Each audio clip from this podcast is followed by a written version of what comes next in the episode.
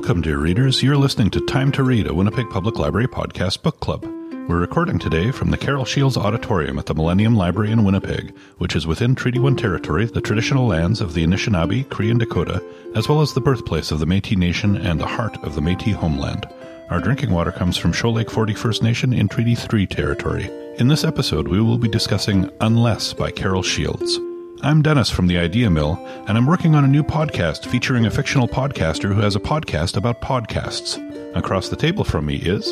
Um, I'm Toby. I'm an outreach librarian based out of here at Millennium Library, and I too am familiar with the palpable worm of shame. and across the table from me is. I'm Trevor. I'm the branch head at the Louis Riel Library, and thanks to my dog Ziggy, his favorite dog park is right next to the Carol Shields Labyrinth in Kings Park. So I visited that on many occasions in the past year. Nice.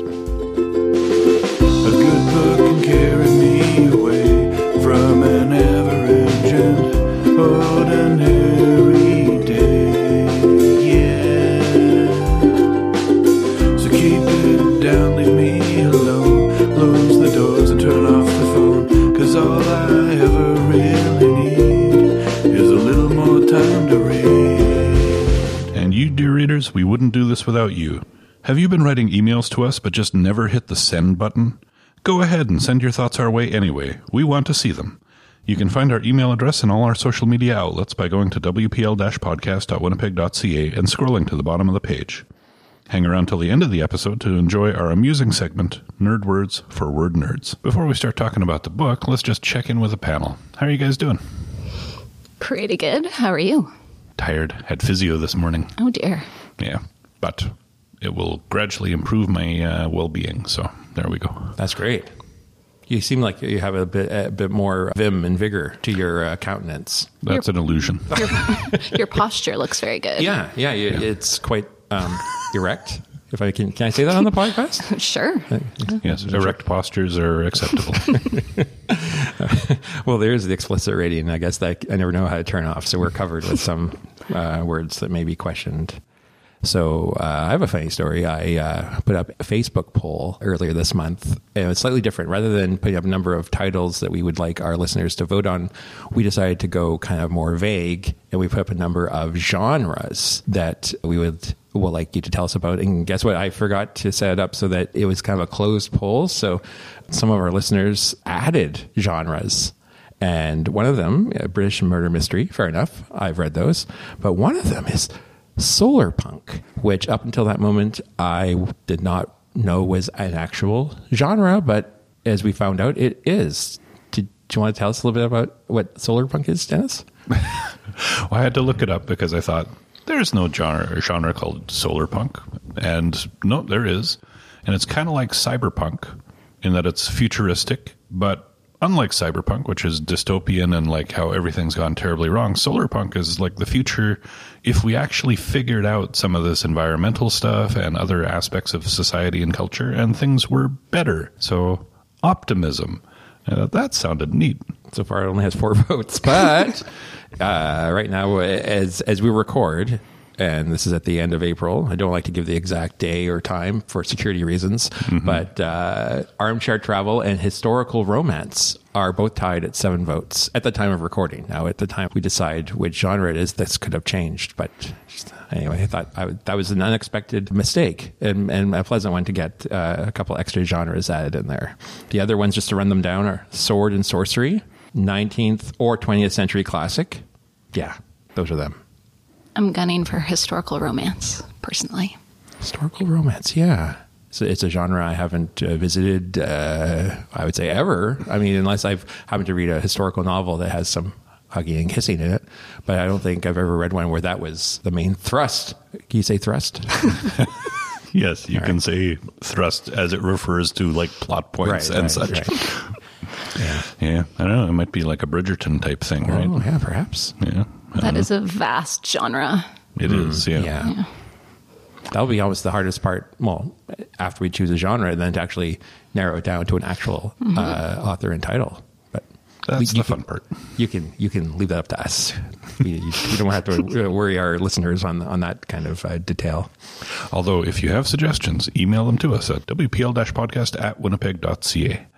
So, anything else, or I just want to say that it's nice to just be the three of us. Our last two episodes were guest episodes, were special episodes, and it felt a little hectic. And it is nice just having the three of us here. slow it down? Yeah, more exactly. intimate conversation It is about a more intimate book. Very, yes. Speaking of which, uh, we should have Toby tell us about the author, after which Trevor is going to tell us about the book.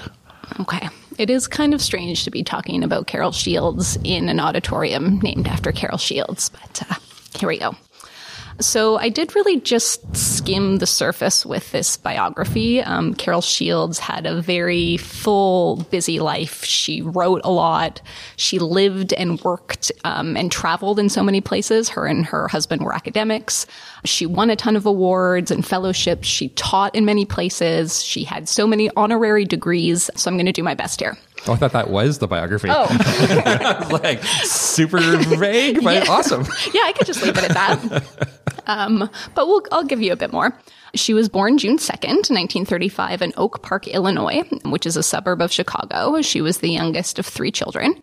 She had a very privileged conservative upbringing. She liked to read and she liked school. Um, and it was in high school where she began writing. She left Illinois after high school and went to Hanover College in Indiana. So about this, she says, before I went away to college, I had never spoken to a black or Asian person, never tasted garlic, and never heard the word shit uttered aloud. On the other hand, I knew how to write a thank you note, which occasions demanded hat and gloves, and how to conduct polite introductions. So I think that gives you a good idea of the environment she grew up in. During her studies at Hanover College in Indiana, she did receive a scholarship to study abroad and she went to England. And at her university in England, she was shocked by both a tutor she had who did not care about her progress sheets and that her residence rules were much looser than what she was used to in Indiana. I thought this was an interesting anecdote. Um, when receiving a male visitor, it was not necessary to have a chaperone. All that was asked was that a woman keep one foot on the floor at all times. Not sure what that means. Um, so during the winter break, while she was in England, uh, she traveled to Scotland, and it was there that she met Donald Shields, a Canadian engineering student. So they got married in 1957 and moved to Canada. They had five children, and Shields spent the early years of her marriage busy with them, writing in any time she could claim. She does say, I couldn't have been a novelist without being a mother. It gives you a unique witness point of the growth of a personality.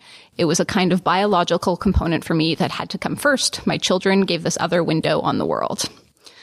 So she did an MA in English uh, at the University of Ottawa. Her first novel, Small Ceremonies, was published in 1976 when she was 41. Her second book, The Box Garden, was published in 1977. Uh, this was the year she began teaching at the University of Ottawa. The family then moved to Vancouver. It was here that Shields published her third novel, Happenstance, in 1980. After their time on the West Coast, the Shields moved to Winnipeg, where she worked at the University of Manitoba and then the University of Winnipeg. She wrote several more novels A Fairly Conventional Woman, Swan, A Mystery, A Celibate Season, and The Republic of Love. The Stone Diaries, which was published in 1993, was shortlisted for the Booker and won both a Pulitzer and a Governor General's Award, and it's the only novel to have ever won both. Uh, 1997's Larry's Party won the Orange Prize. Not long after receiving this award, Shields was diagnosed with an aggressive form of breast cancer, and she had a mastectomy and several rounds of chemo and radiation. Uh, but she didn't stop writing. She published a collection of short stories in 2000, a biography of Jane Austen in 2001, and her final novel, Unless, in 2002, which was nominated for the Giller Governor General's Booker and Orange Prize.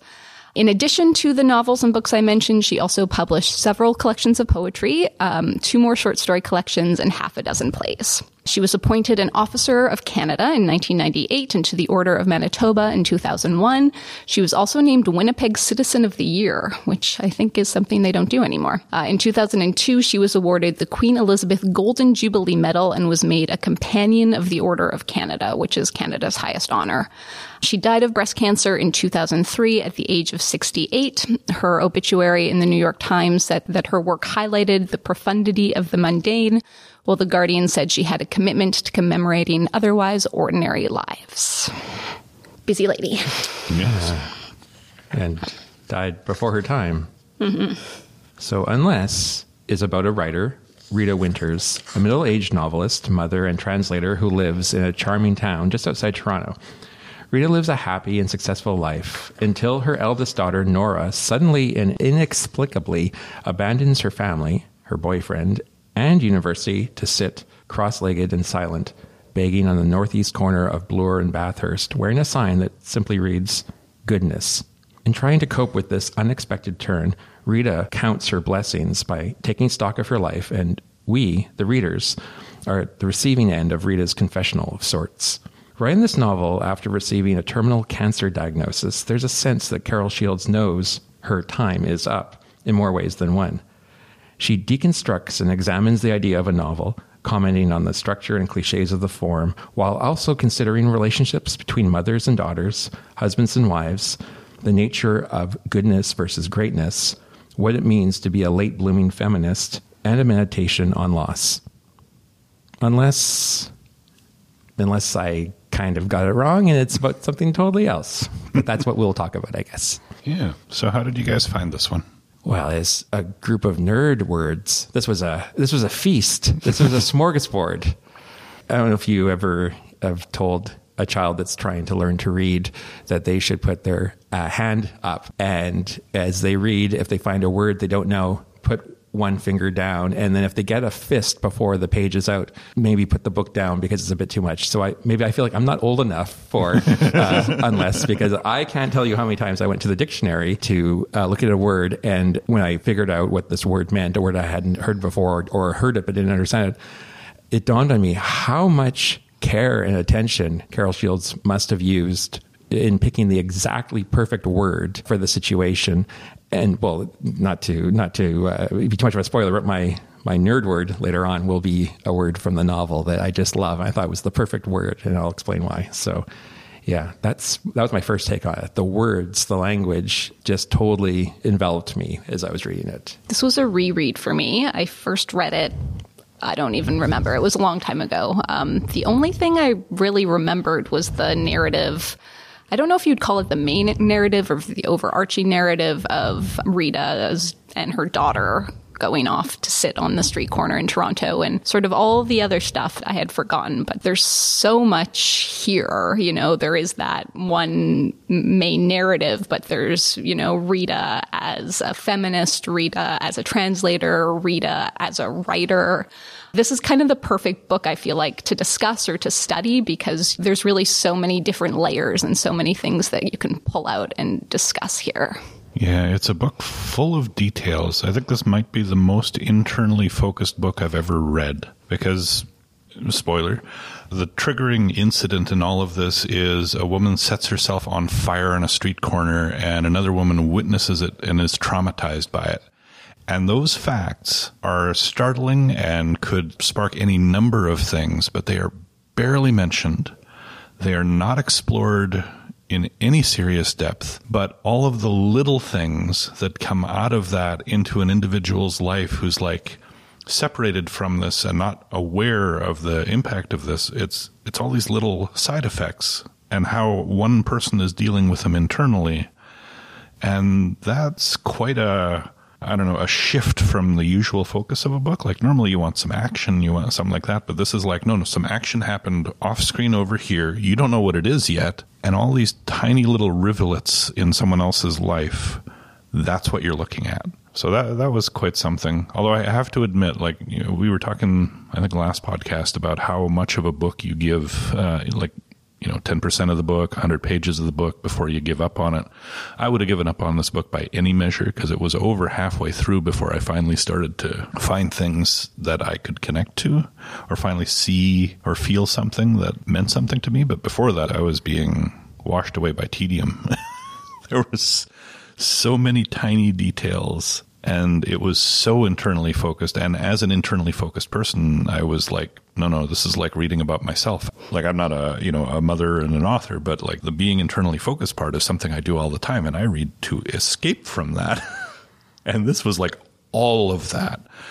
So it took me a while to find it but uh, towards the second half the book started making more sense to me. So, did you enjoy it? i'm gonna give it like i would give it like a three or a three and a half out of five I appreciate it more now that I've completed it. and I can see its value in more than one way as I've completed it, but uh, it's not the type of book that I would reach for. Uh, like I'm not going to reread it, but it's a good book, and I can see people with different sensibilities from me than in their reading taste that it could be an excellent or a book. But for me, it's kind of like it was okay. I'm not upset that I read it. I enjoyed it in the end, but it took me some work to get there. I had to be patient with it, and I wasn't in the most patient mindset when I started reading it. I agree with well, both of you, but Toby, I agree with you that there's so much in here that this is a really good discussion book, and that we can go down any number of rabbit holes that are in this story. And Dennis, I find that so interesting what you say because listeners may recall that one of my reading resolutions for the last two years has been to read a Carol Shields book, and I have failed. And it took us actually picking a Carol Shields book to read it to actually complete it. And having said that, last year I did make an honest effort to read a Carol Shields book, and it was Unless. And I think I only got 10, 15 pages into it. And I was like, ah, no, I just, I can't. I'm not on the wavelength right now with this. I can't, I'm not getting anything out of this when I put it down. And this time, when, you know, we were going to discuss it, I read it and I, I'm very glad to have read it and to have got to the end because I feel like Carol Shields is almost playing like three dimensional chess and, and I'm playing checkers that I'm missing half the checkers. Like, like I, I, there's things that she's doing in this book that are so interesting. And I, I mentioned it in the summary, but I, I really do think it's true that she, she was writing this with an awareness that this was going to be her last book. And so she almost almost overloaded it with ideas as if this would be like her last lecture sort of thing but at the same time overloaded with details of the mundane or of the everyday. And i don't think it's any coincidence that each chapter begins with a mundane word connecting word that on its own doesn't really mean anything unless you put it into a sentence like unless, although, but, or yeah, all these little sort of prepositions that to me is, is, almost like Rita's life. Like her life is made up of these little, those, those words are the glue for English and her as being a mom first and a writer second, like her and a, and a wife as well. She identifies uh, like she's the glue of the family. I mean, of course, we could uh, take different interpretations on it, but that was sort of what I came away with at the end was that it's the journey and it's the everyday it's the routines that are being sort of celebrated and uh, considered. And and you're right, the big events, the someone saying someone is themselves on fire, and uh, those are all done off off the page, and and we're just left with looking at well, what happens after that? Like I thought it was interesting that the relationship in the book with Rita and her husband it just seemed like a good, happy marriage. Like not her husband. No, her partner. Yes, her. Partner. Sorry. Which is well, legally they would still Yeah. be husband I, I and think wife it's now. it's significant though that they're not married. But it's it's interesting that I married, but then her name was Summers, and then she became Winters. So it's interesting that again, I think that's Carol Shields talking about the subjugation of women, and that here is someone who isn't even legally married, but she now has become Winters.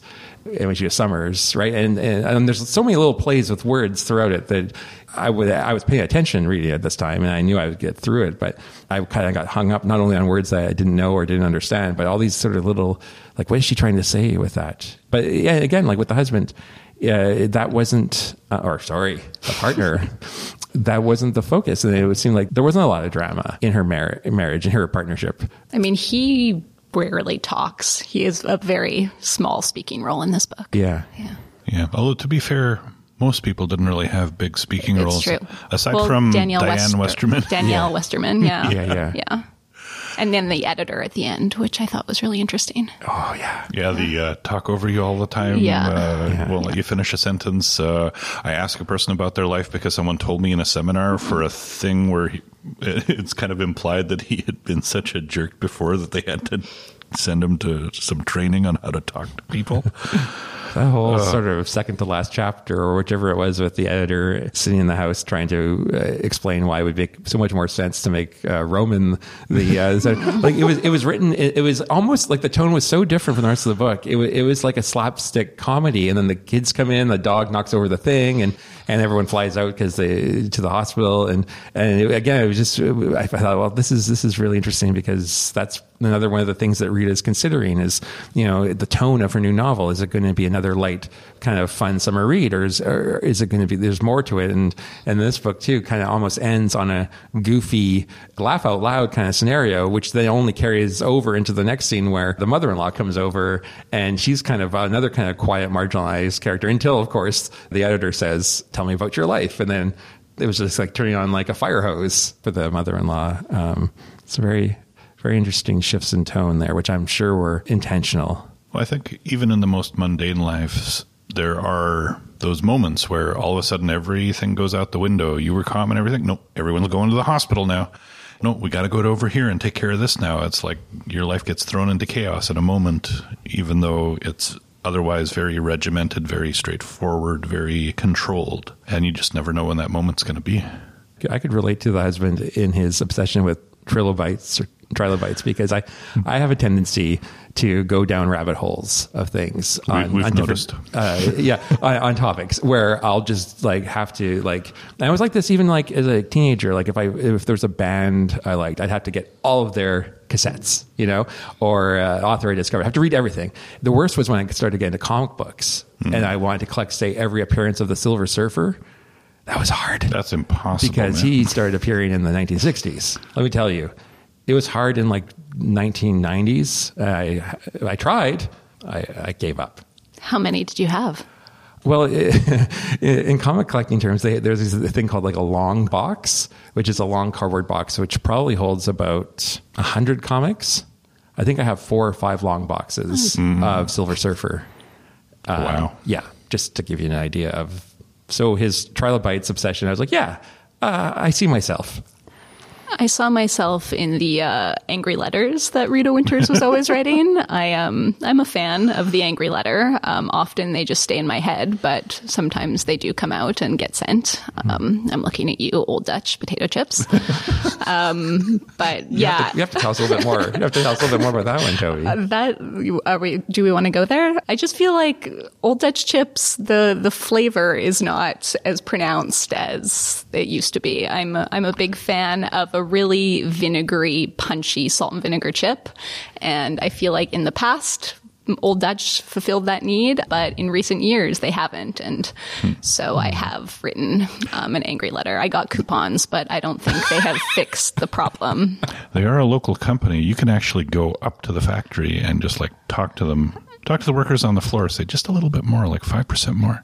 Oh no, it, it needs like twenty five percent more. Oh, like it's it really needs an, more vinegar. in these COVID times, I don't know if you can just walk up to them and, uh, but yeah. Yeah, but I I love those letters. Um, I thought they were really. They, I just I felt a, a real kinship to those letters, and I read a review of this book that says it's Carol Shields' angriest book. Mm-hmm. and besides those letters, you don't really see that. It's a very understated book, but I mean, she really is addressing her critics so directly in this book. You know, I think her work deals with the banal, deals with this woman's world, which is like kind of this domestic sphere, this um, dumb sunniness, I think, as it's referred to. And this is what Rita's work deals with as well. And she gets criticized for this. And then even the editor at the end is like, no, your novel is not about your main female character. It's about the male character. And then that little bit at the end where she's like, oh, and then you know, some critics looked at my novel and in hindsight, they think it was a great work. And so I just, I, I really like Carol Shields sort of just taking aim at her critics with, with this one. Uh, there were parts of the book where I wasn't sure. Like, I haven't read other books by Carol Shields, so I don't know if the extensive vocabulary that she employed is standard for her writing. It almost seemed like it was overdone for comic effect. And there, there were other things like where Rita was considering, like every time she was talking about someone, it's like, but uh, she wasn't aware of what was happening to them at that moment. But then she would imagine all these different things that relate to this person. Like she was imagining a character down to things like how they treated their cat and what color bracelet they might wear and all these tiny details that she would imagine for people if she didn't know them. And it was just so constant and it's like Is that how she thinks? Like, is that how Carol Shields' mind is working? Or is she like taking stuff that she does and exaggerating it? And I'm not sure. If her mind actually works that way, it's like, wow, that's that's super detailed. That would take a long time to go through a lot of stuff. But and if it's not, then I thought it was kind of a maybe a funny like you know self mocking thing. I'm not sure how to take it, to be honest.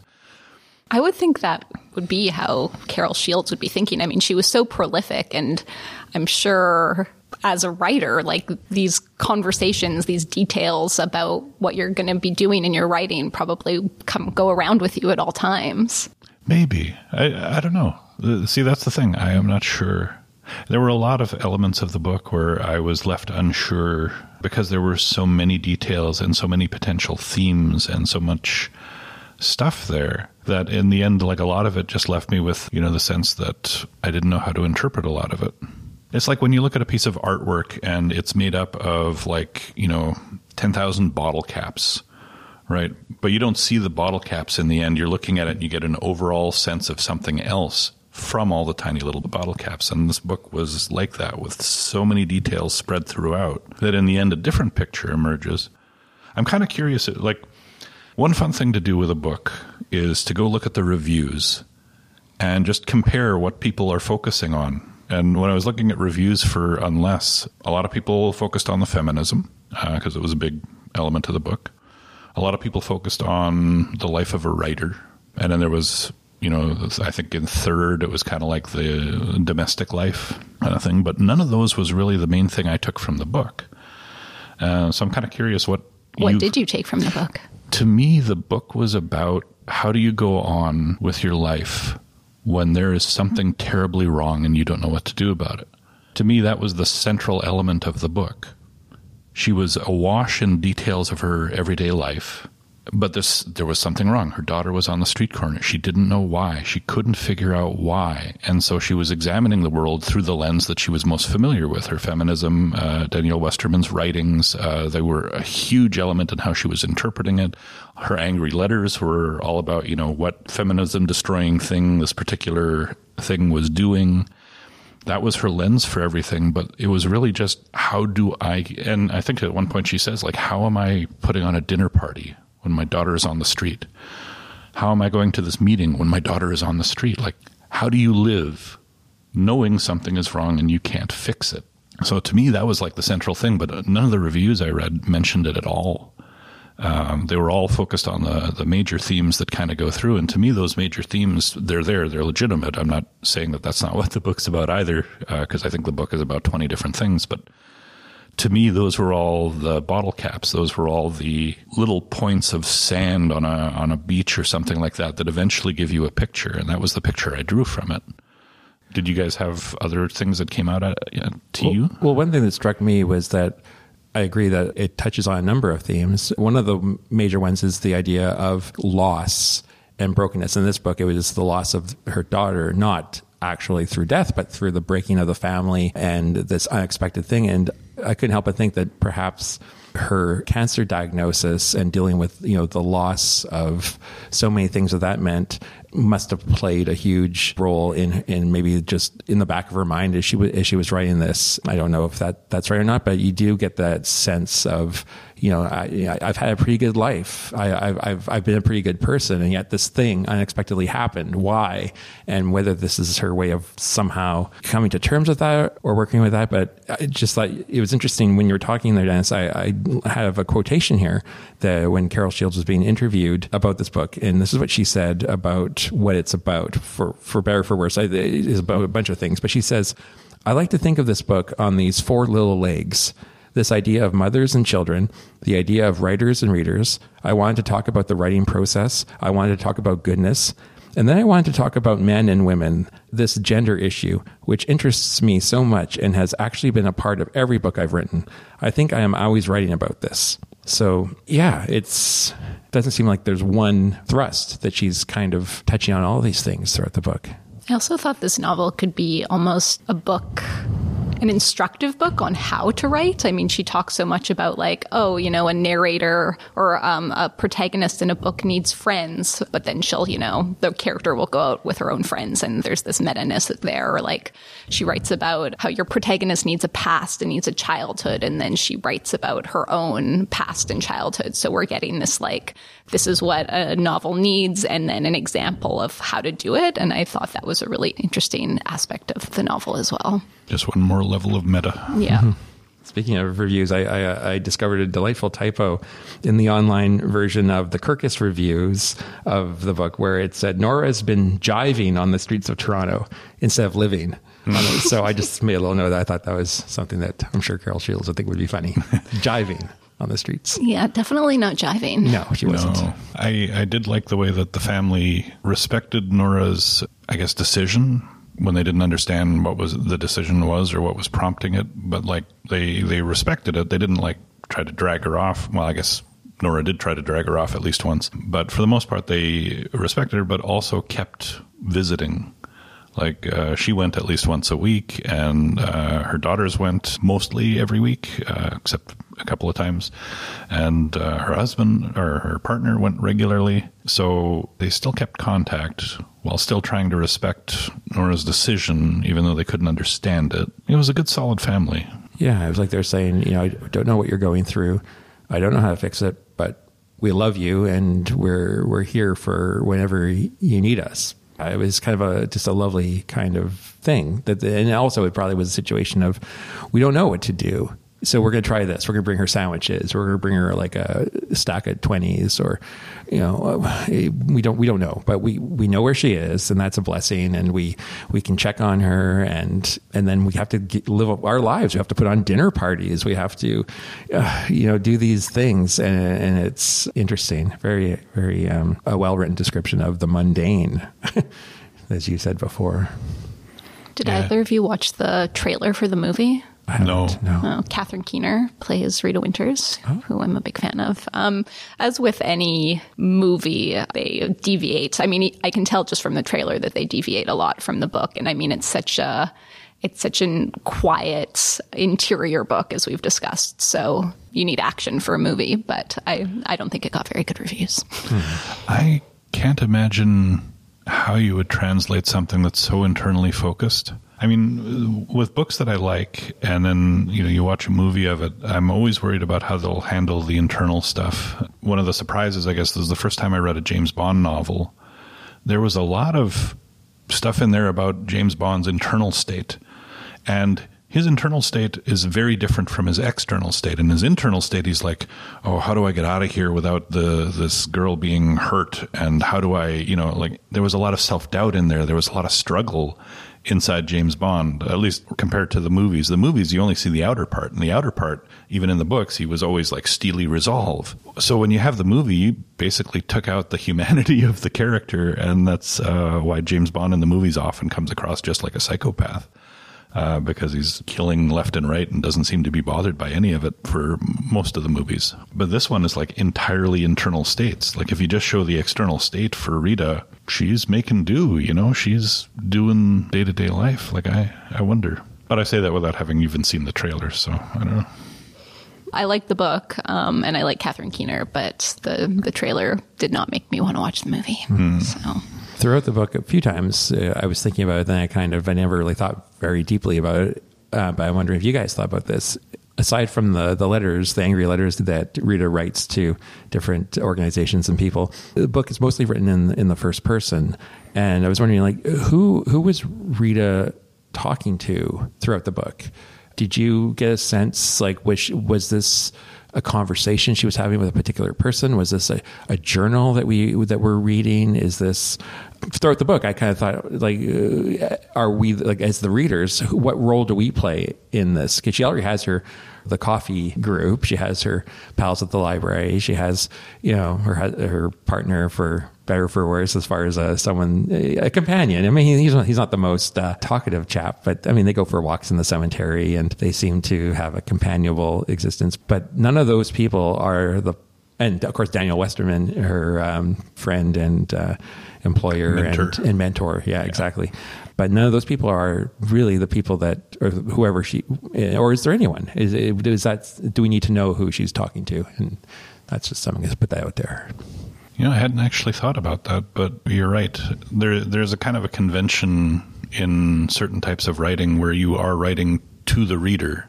Like some, I've read books that start off with "Dear Reader," and I kind of feel like this was that. Like it is an author writing to her readers, which is also maybe the way we uh, sometimes at least i uh, narrate in my head my own life right? Like i sometimes have conversations with myself that read something like passages from the book where i am talking out an idea internally and it's almost like i'm talking to someone else but it's really just me all the time. So i don't know. I also wonder about so Reta, you know, her main employment is translating a memoir.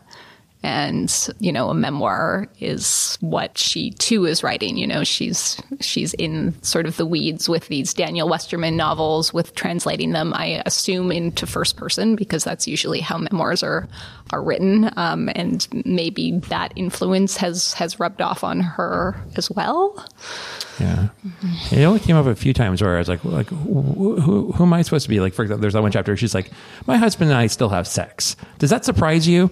And then I'm like, well, I never even thought of it, but thanks for that mental image. Like, I, you know, like I was like, you know, and so I'm thinking like, well, like who's she talking to? Who's she talking to? Someone that she's familiar with, obviously herself. If we go with that, yeah, if she's working it through in her head, or uh, anyway, maybe we're not meant to know. i think she was talking to you specifically I- The lights I- flicker. yeah I, I do feel like i do feel like it, she was literally t- writing to the reader like in her mind she imagined a reader reading it which is when i write a journal i some i write it as if someone day someone else might read it uh, which maybe makes me self-censor a bit with my own journals but uh, That's why you need code words. yeah. Well, I know I'll read it afterwards, but it's like I imagine, what if someone else were reading it? What would I be telling them about my life? And I kind of feel like the book was that. There is a reader in mind, and she doesn't know exactly who it'll be, but whoever this reader is, they're going to find out what she wants to say. The, the self referential stuff was really big in there, and I. I got a kick out of the way she did certain things. Like the letters were funny. Well, the letters were like, what's she doing? Did, and then after like the third one, I think she's talking to someone else about how she's writing these angry letters but not mailing them. And I thought that was like this hilarious joke because the whole time I thought she was sending out these letters and is she's really having trouble coping, right? And I it's like, like, how no, her no, she- signature kept changing too and mm-hmm. getting Yes. further away from her actual identity. Right. Yeah. it became characters from the, or the city was from the, the Witchwood from the book. It- yeah. Yeah. It was really great. Yeah, that was funny too. Just these little little things that would be easy to miss. Like I missed the name changing thing. I think the first time, um, like the first letter where she had changed it a little bit, and then the second one, I'm like, oh wait, oh that's not quite her name. Yeah. and then the revelation that no, no, I'm not actually sending these out. I mean, that would be crazy, right? Like no, no, I'm just writing them. It is cathartic. I, I would recommend doing that yourself if you have any bones to pick. There are a lot of uh, like methods of therapy that involve doing just that. Yeah. Write your letter, write it as if you're going to send it, but don't send it. Yeah, it's supposed to be very effective.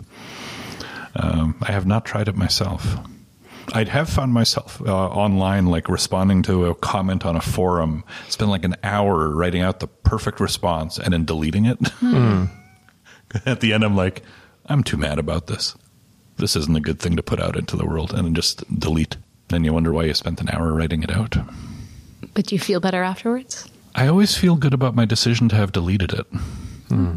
Yeah, because I, I have occasionally not deleted and like gotten into like a you know an argument online, and those I never feel satisfied with them. They never end up well either way. Like whether I won or lost a discussion point, it's like I still never feel good about them. So I always feel good about having deleted angry comments. Did we have any responses to the social media stuff? Okay, so we asked um, goodness is a central theme of this novel. What does goodness mean to you? And um, D. Hanf says real goodness involves anonymously sacrificing your own comfort or profit to help those in need. It's funny for a book where that is mentioned a lot. I didn't feel like I got a huge amount of insight about goodness from the book. I feel like the goodness, well, the goodness in this book is contrasted with that of greatness. Um, greatness being only available to men, and goodness being for women, and goodness being sort of like morally good or virtuous. I am still reading Don Quixote, um, and anytime there is a woman in that book who is thought to be admired. She's admired for her virtue. Like, and, um, it's just a very historical idea of how women are supposed to be. Like, virtuous is kind of what women, the highest that a woman can esteem to be. So yeah, I think that is interesting. It's it's not it's not greatness. It's just goodness. You know, that's what's available to women in their little domestic spheres full of the banal. And, and I think you know, there's a lot of Carol Shields in Reta, and your description in the biography about how she you know didn't know a lot of these things, but she knew when to write a thank you card or when to wear you know gloves to a party and stuff. And I felt like that was the same with Reta. Like she would often not follow her own interests for the interests of her, her of her family. But then right at the very end, it, it changed because when she was having that conversation slash bullying session with the new editor, and then uh, she ended up with saying, "Well, it's because she's a woman." And, she said that out loud, and that's that was almost her way of mailing the letter, and it was really effective because that the chapter ended with that sentence. Well, it was because she's a woman, like she's speaking up, and then the very next chapter begins with, "Well, it's because she's a woman." Like she like she repeats it twice over two chapters as if to hammer the point home. Like, listen to me, you know. If you didn't listen to me the last chapter, I'm going to start this chapter with the same thing. And I thought that was a, a very kind of cathartic. Cath- I can never say that word. Cathar- cathartic, cathartic uh, moment for for the character at least and uh, I thought, yeah, because yeah. her novel can't be great if it's about a woman. Yeah, um, yeah, yeah. I guess I was mentally still hung up on the idea of goodness in terms of like goodness versus badness, and I saw the references to goodness versus greatness. I always felt like they were dodging the question that was on my mind. So I think that's a point that I just missed. I felt like that uh, through a lot of the book too. There were a lot of things where I felt like she was saying something and I was oblivious to it maybe because I'm a man and I am missing a point that is essentially from a female perspective. I don't know. I feel that's possible. Like I said, there are so many elements to this book and so many things you can take out of it. In that sense, I guess uh, I said I wouldn't reread it, but I, I can see where it would really benefit from a reread. I'm probably still not going to reread it. Well, never say never. No, never say never. But yeah, there is a lot of depth in there.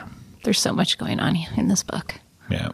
I had mentioned before, like little details creating a bigger picture. It reminds me of, I think it was one of those European talent shows, and there was one with uh, an artist who worked with sand, and she would be pouring sand onto this big space, and it, it's, it's just sand, and then there's another color of sand, and then it just looks like blobs of sand for the longest time until eventually you start seeing the picture form. And then it just becomes this really beautiful image out of just sand pouring in different places. And i felt like this book was a lot like that. There was a lot of sand poured all over the place.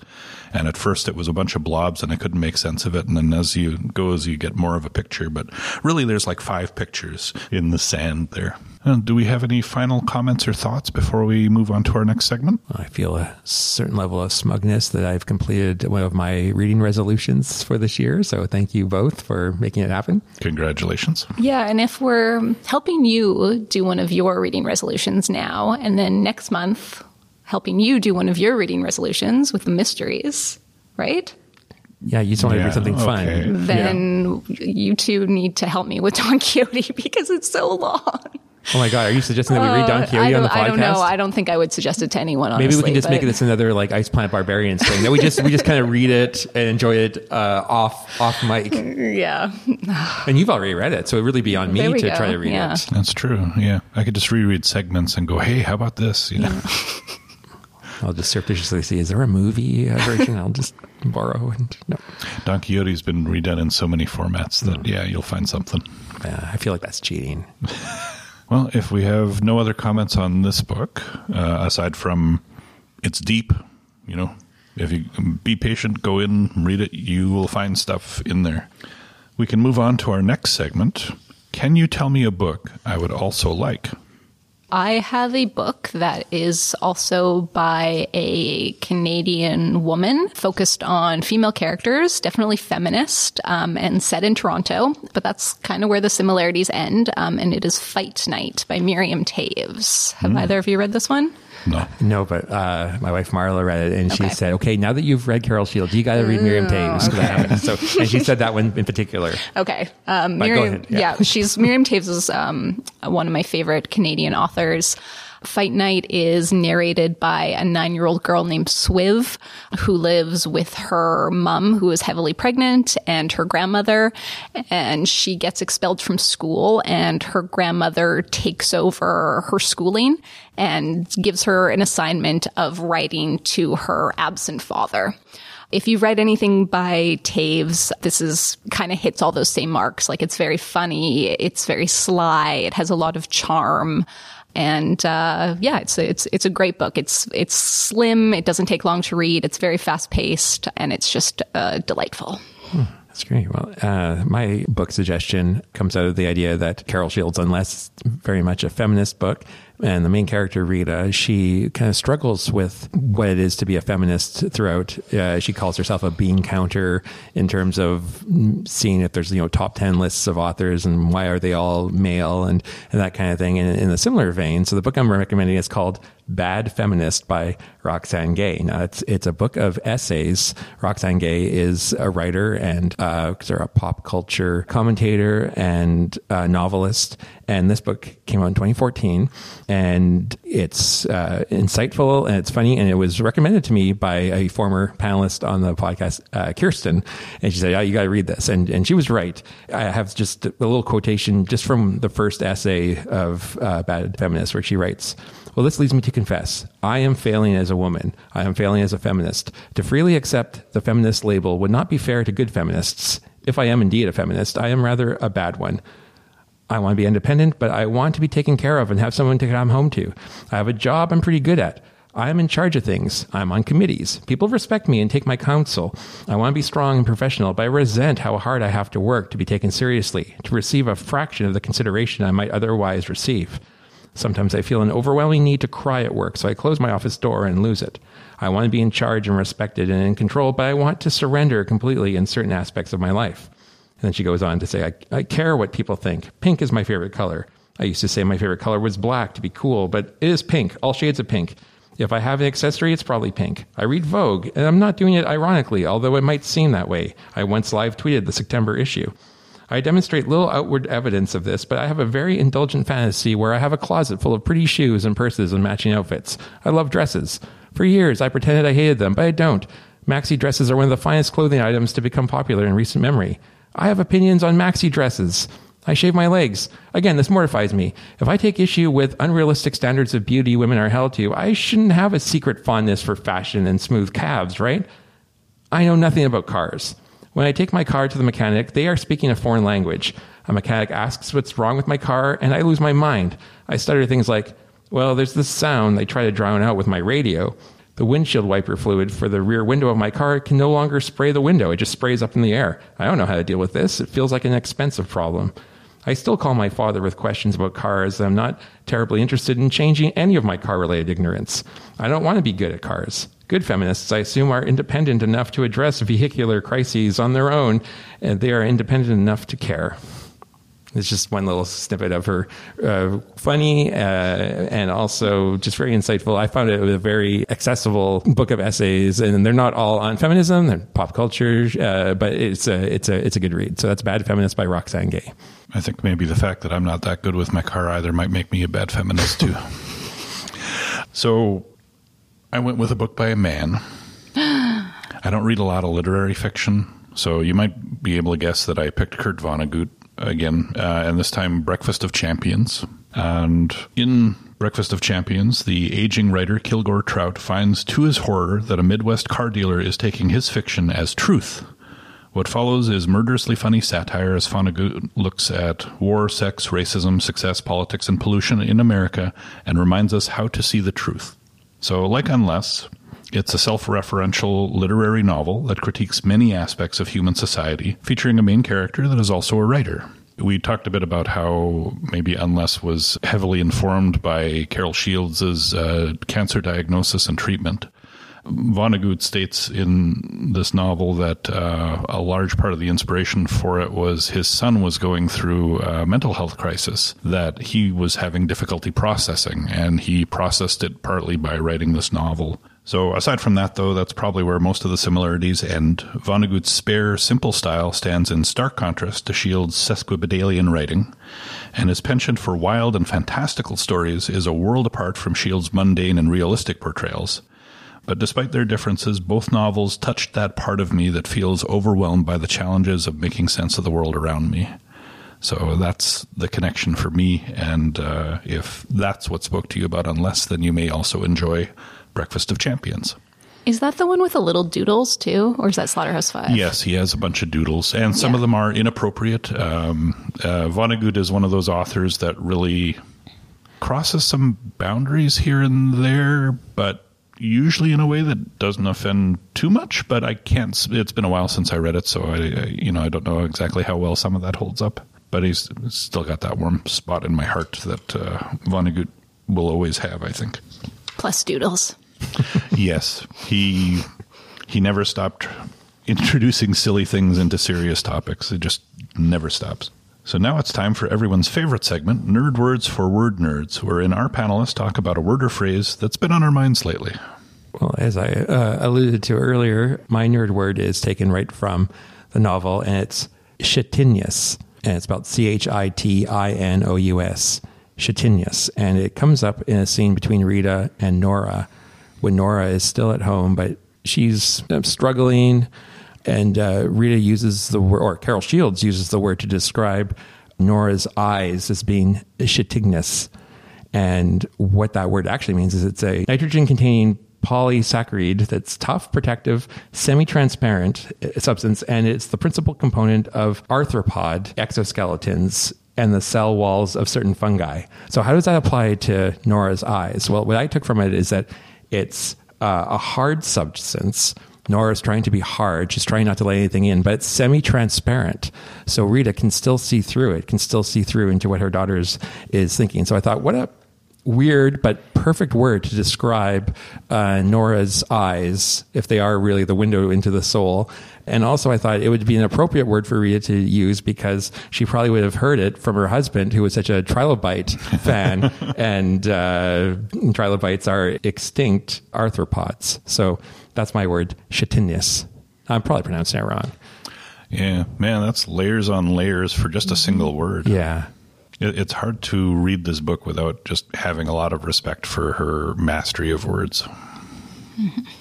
Um, my word is also from this book, and I scribbled it down. I don't know where she uses it, but it's a word I see often, and I always forget what it means. So maybe by saying it out loud, I will remember. Um, it's the word maladroit. Um, which means ineffective or bungling and clumsy. And every time I see it, I think it has something to do with robots, um, which it doesn't. Um, and it just comes from the French. Um, mal is bad, and then droit is skillful, so bad skills, essentially. Um, so that is maladroit. Nothing to do with robots. And that would be malandroid. or maladroid? Maybe something in our uh, solar uh, punk uh, book. Well, we're going to make it three for three because my word is also from the book. I think 'Cause, it's the I first mean, time. The first time this has ever happened. You could mine this book for years for, for fancy words.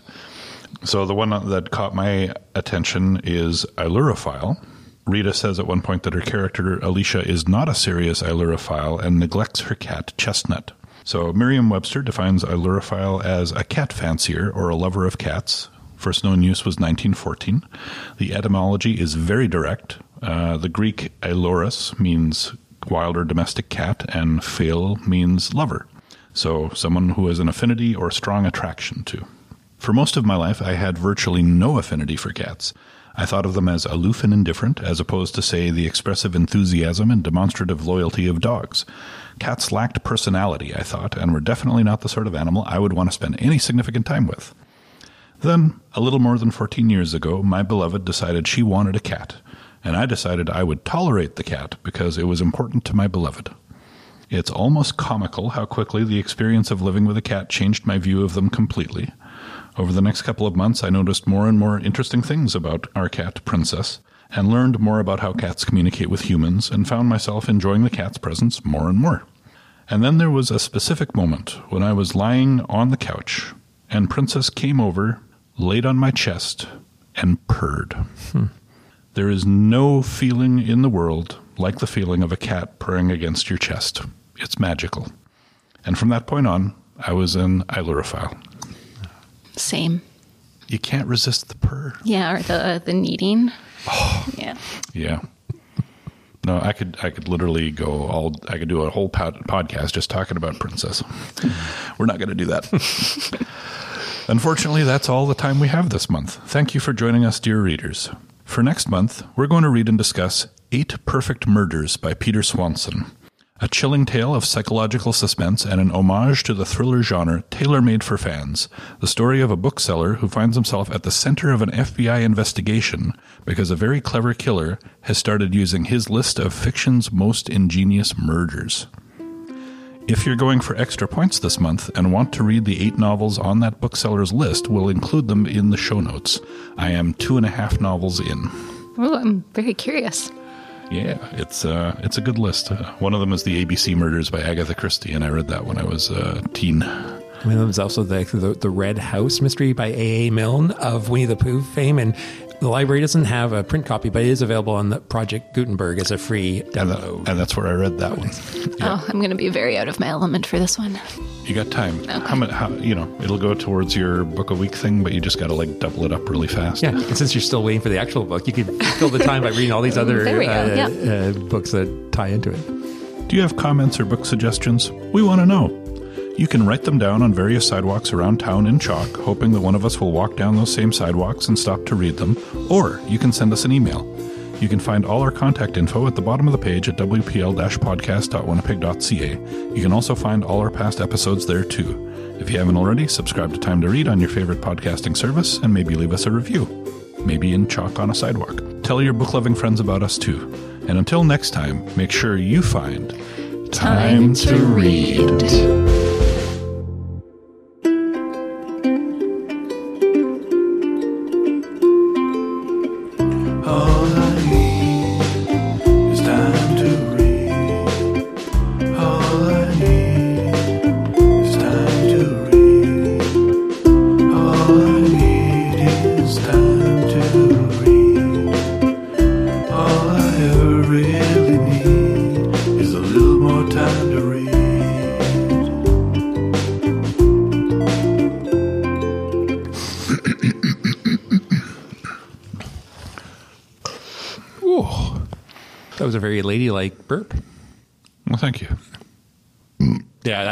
that's more. That's That, that's more of a. that's where that's the one. That's the one I usually look forward to,